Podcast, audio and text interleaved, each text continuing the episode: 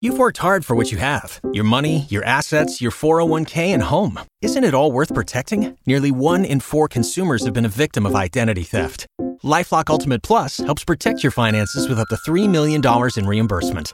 LifeLock alerts you to identity threats you might miss, and if your identity is stolen, your dedicated U.S.-based restoration specialist will work to fix it. Let LifeLock help protect what you've worked so hard for. Save 25% off your first year on LifeLock Ultimate Plus at lifeLock.com/slash-aware. Terms apply. Well, the cold has arrived as expected and will only slowly going to go up today. Temperatures will stay below freezing through the early morning hours, only climbing to about 40 to 45 by the lunch hour, and then finally into the mid to upper 40s, a few spots around 50 degrees for a couple of hours late this afternoon. Uh, but this will go down as uh, one of the coldest outbreaks, if not the coldest outbreaks, uh, temperature wise, of the winter. As tonight will crash quickly. We'll be down to below freezing after 8 or 9 o'clock in the evening already and stay there overnight down into the 20s inland near and west of I 95 and around 30 or the lower 30s at the beaches. So another widespread freeze for tonight. But there's light, or dare I say, warmth at the end of this very cold tunnel. And that starts really tomorrow, but especially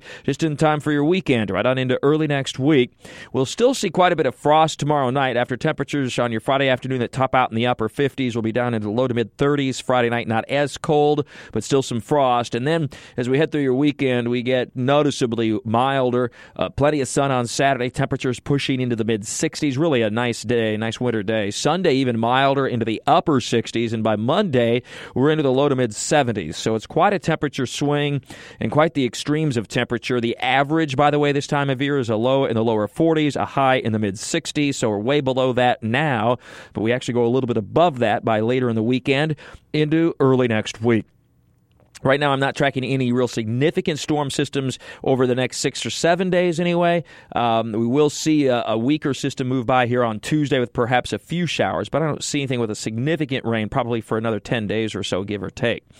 Uh, meanwhile, the Buresh blog, I've posted a new one, uh, and you can check it out. I've talked all about heating degree days, a little bit of. Um, uh, I guess you'd call it weather slash energy 101. It's meant to kind of help you with with explain at least why you have these high electric bills right now, these cold temperatures, and how it kind of relates to heating degree days. So that's in the Buresh blog, as well as the uh, global and national December temperature averages and departures, as well as for the year 2017. It's in the Buresh blog, WOKV.com and ActionNewsJax.com. Stay warm with all your weather all the time. I'm Chief Meteorologist Mike Buresh from the CBS 47 at Fox 30 Action News Jax First Alert Weather Center for News 1045 WOKV.